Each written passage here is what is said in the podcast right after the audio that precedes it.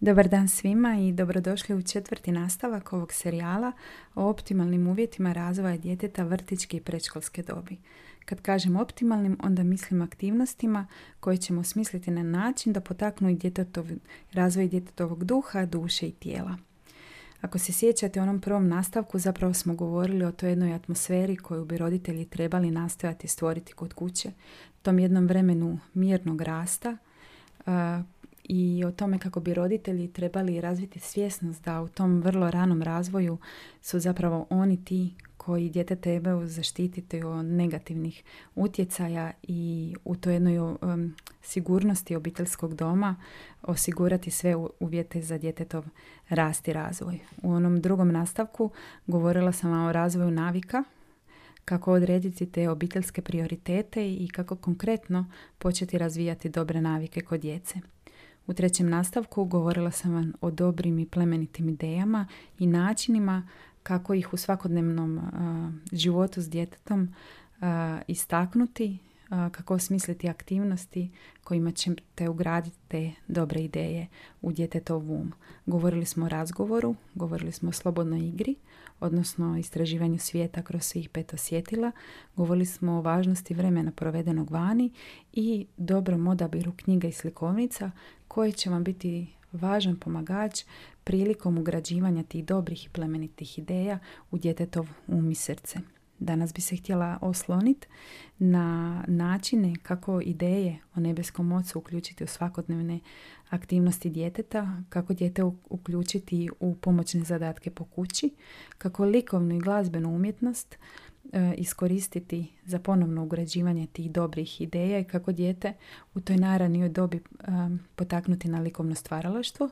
Reći ću vam nešto i o vježbama početnog čitanja i pisanja i razvoju elementarnih matematičkih pojmova, pri čemu e, se neću osloniti na onaj dio koji će dijete čekati u školi, onaj dio formalnog obrazovanja, već ponovno stvaranje te jedne čvrste osnove koja će djetetu pomoći da sve kasnije što bude učio prilikom tih formalnih oblika obrazovanja nadogradi na tu jednu čvrstu osnovu koju je razvio ovim početnim godinama života.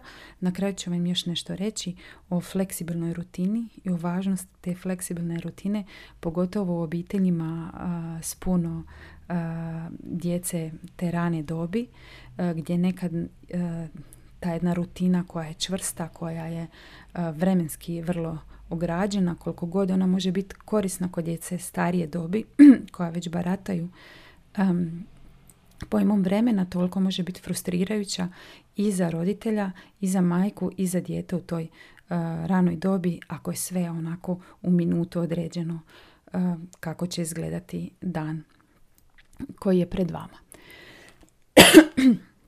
Znači, za početak, evo, krenuti ću onda sa uh, uključivanjem ideja o nebeskom ocu. Znači, ako je roditelj ako roditelj živi u skladu s Božjom riječi, ako koristi svaki dan na način da bi, da bi bio bolji, da bi se što više uskladio s, s tom riječi, ako, ako se moli u duhu istini, ako mu je cilj u danu uspostaviti taj odnos otac dijete sa svojim ocima, ako, ako ima cilj naučiti vjerovati, znači u Božja obećanja, naučiti biti odvažan u tome svemu, pouzdati se jedino u njega, sigurno da će sve ono što on radi s djetetom biti protkano time. Ipak, važno je u vrijeme, u danu odvojiti to jedno vrijeme kad ćete vi moliti i kad ćete čitati zajedno. To je, to je navika koja, s kojom se i neki odrasli u, u, evo, u ovoj odrasloj dobi teško, teško snalaze. Mame znaju imati problema s tim odvajanjem vremena za čitanje, za osluškivanje i to im stvara veliku frustraciju. Ako se te navike usađuju dijete od malena do, do, odrasle, do odrasle dobi, to će biti jedan integralni dio njihovog bića i na nama je roditeljima da im pomognemo o tome. Dakle, moliti zajedno i čitati zajedno. Moliti zajedno možete koristiti jako puno različitih situacija. Sigurna sam da, da većina vas to već radi. Znači možete moliti ujutro prije odlaska u školu, prije odlaska u vrtić. Možete moliti za vrijeme obroka. Možete moliti na večer prije spavanja.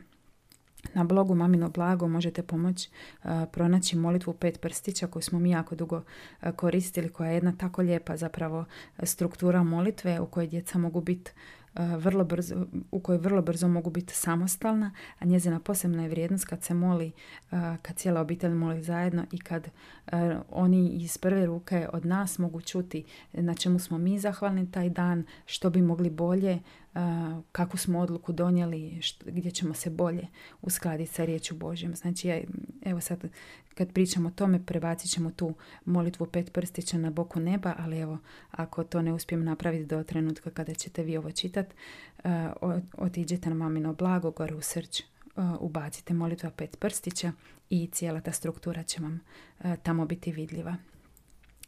Nama su stvarno ta molitva prije odlaska u vrtić, molitva prije ispita u školi, nama su te molitve baš jako važne.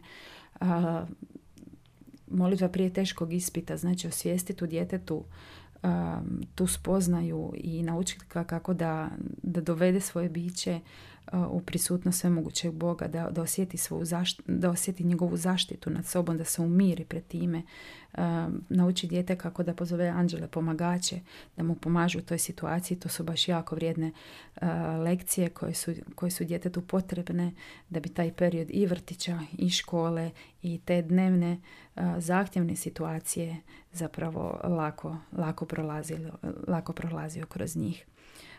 Čitajte zajedno, jako je puno dostupnih slikovnica, knjiga, dječjih biblija. Ja bih možda samo dala savjet da posebnu pažnju obratite na ilustracije. Zaista sam vidjela jako puno tih dječjih biblija gdje su, gdje su ilustracije jako, evo, usudit ću se reći, baš su jako ružne i likovi izgledaju i opako i zločesto, no više od toga bi možda htjela da obratite pozornost na, na sadržaj tih, liko, tih Biblija i slikovnica i da budete sigurni da su duhom s kojim su pisane, zato jer su sve te slikovnice i knjige su zapravo prepričane sa nekog izvornog teksta, da je to duh koji odgovara duhu vašeg, vaše spoznaje, vašeg nebeskog oca. Znači vidjet ćete kad otvorite nekakve dječje Biblije, vidjet ćete način, stil kojim je to pisano, vi ćete osjetiti da li će ta knjiga u vaše dijete ugraditi ideju od nebeskom ocu koji nije nekakav udaljeni Bog um, kojemu se molimo za pomoć samo kad smo u nevolji, nego da je to nebeski otac koji je za, zainteresiran za svaki pojedini aspekt našeg života. Um, vidjet ćete da li ta knjiga ugrađuje ideju da je Bog e, oštar sudac ili, ili je milosrdan otac na kome je odgovornost za, za pogreške. Da li je Bog taj koji kažnjava ili mi zbog naših krivih odabira moramo snositi posljedice tih, logične posljedice tih odabira. To je nešto što ćete vidjeti čim, e, čim otvorite knjigu i nakon molitve, e, nakon molitve ocu da vam kaže da li je to knjiga za vas, vjerujem da će vam odgovor jako jasno sjesti na srce. Šetnja prirodom, pričanje djetetu o ljepotama Božjeg stvaranja, Ovaj tjedan sam pisala o tome na blogu pod aktivnostima za djecu, članak o žabama i sposobnosti pažljivog promatranja. Vidjet ćete kako šetnju prirodom možete zapravo iskoristiti da, da dijete uspostavi aktivan odnos sa stvaranjem, da razvije ljubav prema stvaranju, živ, biljnom i životinskom svijetu, ali isto tako i sa stvoriteljem koji je stvorio sve to zbog nas, da nas oduševi, da nam objavi svoju ljubav u tome i da, i da nas potakne zapravo na, na, tim, na to da budemo oduševljeni njime. I šetajte prirodom, pustite da vam priroda govori, osigurajte to vrijeme u danu kad ćete biti s djetetom u prirodi. Po time ne mislim u, u parku, mislim u, u šumi, negdje malo dalje od ceste, u vrtu, gdje će se dijete moći usredotočiti na ove stvari. Najvažnije od svega je naravno da, radi, da vi radite na sebi, na razvoju svoje duše. ako ste u braku, da radite na vašem zajedničkom odnosu jer ono što proizlazi iz toga, ono što dijete vidi, to je ono što će se najviše ugraditi u njegov um. Dalje bih vam htjela reći nešto o početnom čitanju i pisanju, pri čemu ne mislim konkretno na pisanje i na čitanje, kako će biti zastupljeno u prvom razredu osnovne škole. Iako ako vidite da dijete pokazuje interes za time, svakako ga u tome podržite, bit će mu lakše prilikom polaska u školu. moje iskustvo sa svo naše troje djece nekako u vrtiću ste savjetovani kao roditelj da ne morate raditi te stvari i da je važno da, da se dijete razvije dobre navike i da je to nešto što će raditi u školi. No, jako vam puno ovisi o tome kada dijete krene u školu koliko će čitača biti u razredu. Iako je većina čitača u razredu, onda se nekako taj program, učiteljica taj program spontano prilagođava s njime i moglo bi se dogoditi da je dijete od početka se nekako već osjeća da je iza, da ne može to popratiti. Naravno da to ovisi o učiteljici, neka učiteljica će to izvesti bolje, neka možda ne tako dobro, ali evo ako dijete pokazuje taj interes, ako vidite da postoji taj prostor gdje bi dijete kroz igru i kroz njemu zabavne aktivnosti moglo naučiti čitati i uh, početno čitati, znači da, da nauči spati slogove, da nauči uh, pisati ne u bilježnicu na neke, nego na neke velike površine, na ploču, na, na komade papira, svakako ga podržite u tome. Uh, znači, u ovom, kad, kad govorimo o tom razvoju u, u toj ranoj dobi, nije nam stvarno ideja da dijete piše u, u onu pisanku, a um, slova određene veličine. Nije nam cilj da dijete dođe u školu i da ono odmah zna čita, već nam je kao i u svemu cilj da dijete bude ko doma sa, pojmom, sa pojmom slova.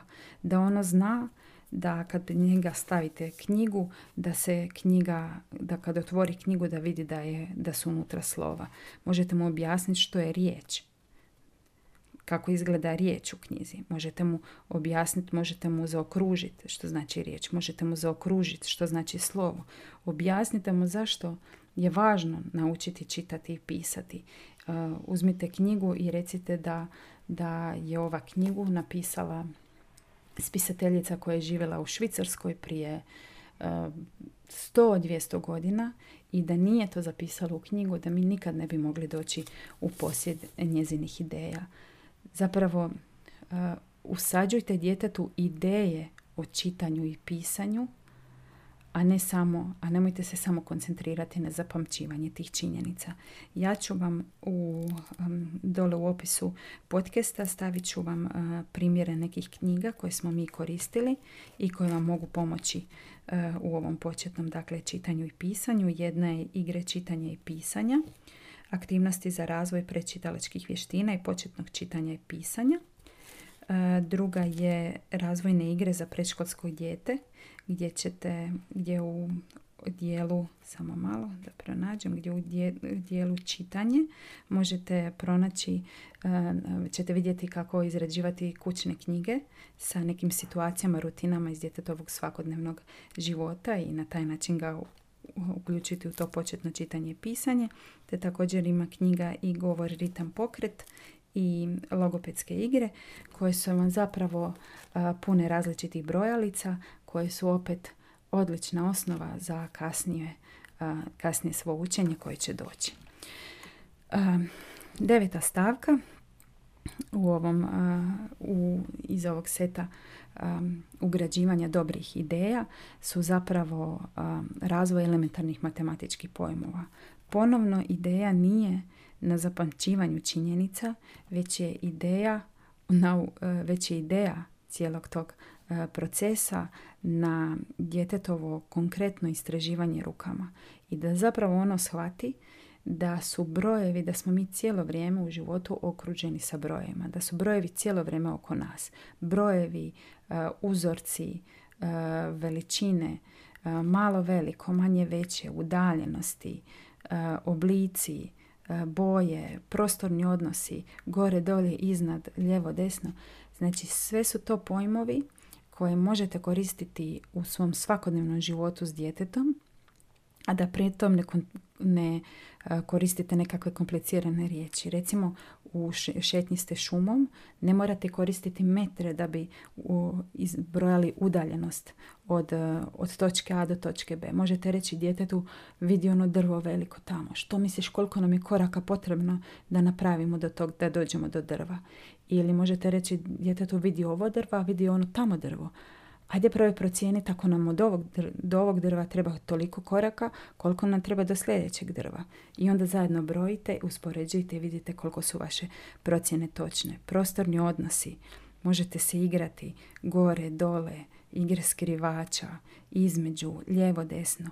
Toliko je, toliko je zapravo prilika u svakodnevnog danu gdje djetetu možete pomoći da ugradi ove ideje u svoj um, potrebno je stvarno ono, samo odvojiti malo uh, vremena i složiti okolinu na način da, da, da dijete ima dovoljno vremena za istraživanje i uz malo našeg poticaja ono puno tih koncepata zapravo kroz igru uh, spontano usvaja. Uh, Sljedeće i možda završno što vam je htjela reći je vezano za fleksibilnu rutinu i prepoznavanje tih mm, trenutaka u danu koji su dobri za učenje. E, u, kad su naša djeca bila e, puno manja, ja sam radila tu jednu grešku da sam zapravo često bi si onako isplanirala dan i to je nekad bilo od 8 e, do 8 i 30 radimo to, od 8 do 30 do 10 radimo to, 10 do 12 radimo to. Nekad su čak i ti vremenski razmeci bilo puno manji. I zapravo sam na taj način na sebe navikla, navukla puno frustracije, pogotovo u obiteljima s malom djecom takva striktna rutina će najprije uh, maj, mamu dovesti uh, u jedno frustrirajuće stanje kad vidi da se jedna za drugom događaju nepredvidive situacije, da ona ne može si pratiti taj raspored kojeg si od jutra postavila i zapravo sam vremenom shvatila da je fleksibilna rutina nešto što puno bolje funkcionira u obiteljima s malom djecom. Naši su sad prvi razred, četvrti razred i peti razred i njima čak i sada više paše ta jedna um, fiksna uh, rutina, kad se zna točno, uh, kad su vremenski ograničeni na vrijeme u kojem moraju napisati zadaću, to njima daje jedan, uh, jedno dodatno, daje mi uporište, ali jednu dodatnu motivaciju da se stvari naprave u tom vremenskom roku, znajući da nakon toga imaju vrijeme ili neko svoje vrijeme ili naše zajedničko obiteljsko vrijeme kojem se vesele. Ali u ovom periodu dok su djeca mala, ova fleksibilna rutina je zapravo nešto što je, što je vrlo važno i ja bi to najlakše opisala kao postavljanje nekakvih sidra u danu oko kojeg će se onda organizirati vaš dan. Znači sidro, e, recimo je jedno dobro sidro je čitanje zajedničke priče. Znači odvojite vrijeme u danu kad ćete 15 minuta kako god to u početku izgledalo, to isto vrijeme koje se mora utrenirati, čitat zajedno priču. Sidro u danu je molitva prije spavanja. Sidro u danu je ručak zajednički. Kad ćete se okupiti za stolom, kad ćete se pomoliti, kad ćete se razgovarati. Znači dok su djeca tako mala, kod njih puno više funkcionira taj raspored. Najprije ćemo se recimo odjenuti, zatim ćemo doručkovati, onda ćemo napraviti zadatke i onda idemo vani. Kasnije kako vrijeme kako djeca rastu, ta, ta rutina može biti može biti više strukturirana, može, može se točno znati vrijeme od kad do kad se nešto radi. Ali za početak, ako tek uspostavljate rutine, ako ste kod kuće sa malom djecom, onda svakako razmislite o toj fleksibilnoj rutini i dajte sebi prostora da rutina profunkcionira. Ako ste godinama nešto krivo radili i sad ste ovome što vam govorim prepoznali e, da bi stvari mogli dobro, morate shvatiti da će sad biti potrebno jedno vrijeme da se ponovno to uspostavi onako kako treba, odnosno da se stvari dovedu u red. Zašto je još bitna ta rutina? Zato jer ako budete tako fleksibilni u toj rutini, lakše ćete u danu prepoznati nekakve trenutke i prilike za učenje koje se prirodno pred vama otvaraju. Evo recimo kad, kad sam već spomenula tu priču na blogu o žabama i sposobnosti dubokog promatranja, ja sam krenula u šumu s jednom idejom da ćemo promatrati jedno drvo, da ćemo ga sustavno posjećivati jednom E, tjedno ili jednom u dva tjedna i kroz godinu bilježiti promjene koje se događaju, ne bili na taj način zapravo e, oni iz prve ruke vidjeli e, promjene i doživjeli promjene u prirodi, jer se na tome dakle zasniva velik dio prirode i društva u kasnijem učenju. No kako smo krenuli, kako sam se ja pomolila Isusu da nam On uredi taj dan i to vrijeme i da nam on stavi taj predmet promatranja, tamo se jedna žabica se tamo pojavila s kojom su oni odmah uspostavili tako lijepi odnos. Ona je bila toliko strpljiva, oni su je držali u rukama. Ona je čak pričekala na tom komadu papira dok su ju oni lagano skicirali. Ja sam se razmišljala da sam ja u glavi imala točno određenu strukturu. Toliko ćemo vremena provesti u šumi, onda ćemo otići doma jer moramo to, to, to i to. I da se nisam učinila taj raspored fleksibilni koliko god sam mogla s obzirom na, na e, obaveze koje su nas još čekale u danu, e, oni se ne bi mogli, oni se ne bi stigli posvetiti toj žabici i ne bi se taj jedan prirodan proces učenja uopće mogao uh, odviti zato jer sam ja imala svoju ideju kako u tančine treba izgledati naš odlazak u šumu. To koliko će rutina biti fleksibilna, to naravno ovisi o vama, ali ja bi uvijek ostavila taj jedan prostor iznutra i dopustila sebi biti zapravo vođena iznutra i razvila tu jednu e, svjesnost sve više, rastuće više, da sam spremna odustati od svojih planova kad, kad moj nebeski otac pred mene stavi nešto što je bolje i što on misli da je vrijedno pažnje, odnosno što ja u srcu prepoznam da je više u okviru njegove volje. Eto, s ovim zadnjim, dakle sa fleksibilnom rutinom i s prepoznavanjem tih momenata, odnosno trenutaka za učenje, ja bi završila današnji podcast. Za kraj bi samo htjela podijeliti s vama jedan, rekla bih, popis vještina, jednu listu s kojim se možda do sada niste sreli i budući da se prilično razlikuje od nekakvih standardiziranih testova i postignuća koje bi dijete u vrtičkoj i predškolskoj dobi trebalo postići. Ja ću vam pročitati, ona se sastoji od nekakvih dvadesetak, dvadesetak stavki.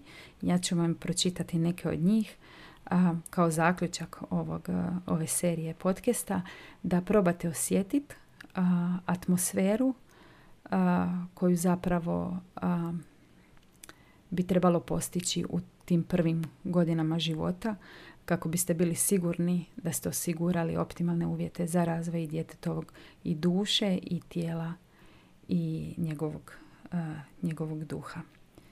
Evo. Za početak, dijete bi kroz, ovaj, kroz ovo vrijeme vrtičke i preškolske dobi a, trebalo biti sposobno izrecitirati šest pjesama. Um, trebalo bi biti sposobno izrecitirati i jedan psalam.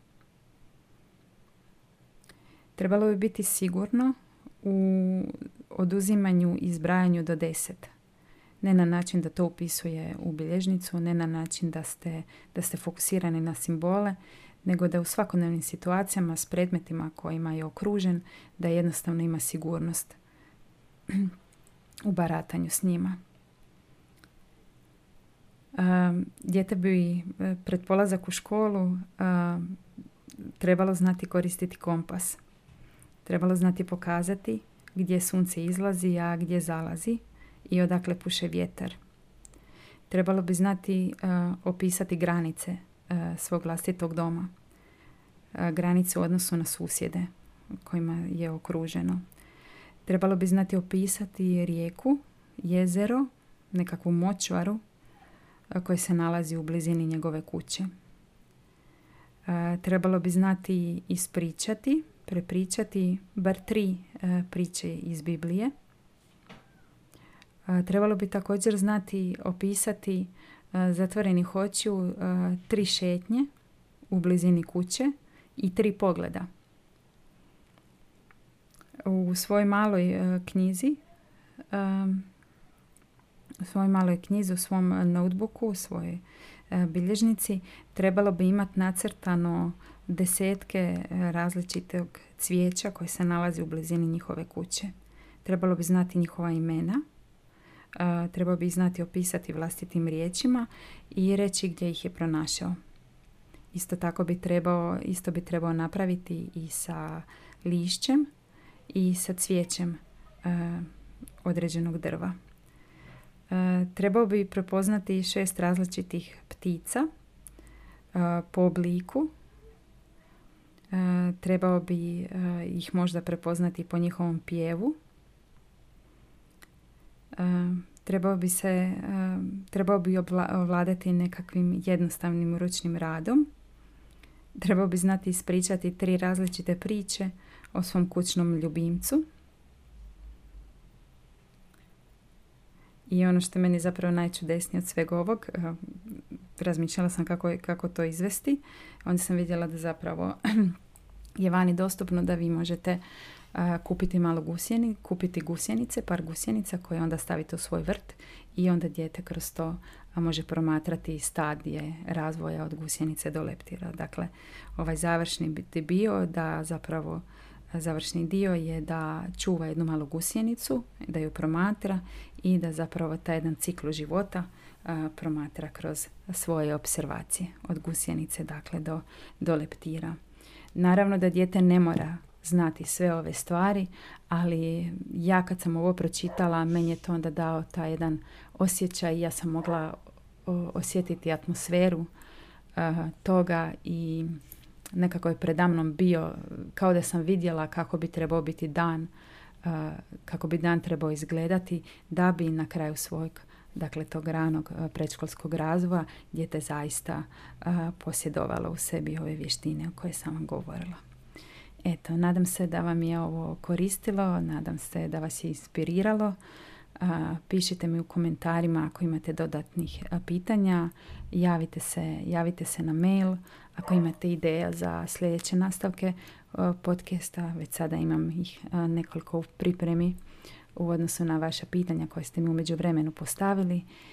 I, I to je to od mene za ovaj put. Želim vam blagoslovni tjedan, želim vam puno snage da unaprijedite sve ono što već funkcionira i što je dobro u vašim obiteljima i da vam snage da ako ste prepoznali nešto u ovom podcastu što bi trebalo promijeniti, što ste možda do sada radili na nekakav neispravan način, ako ste prepoznali nešto kroz što se e, stalno, što se stalno spotičete, evo ja vam onda šaljem ljubav i snage da, da u tome uspijete i da na kraju tjedna budete još više osnaženi. Čujemo se.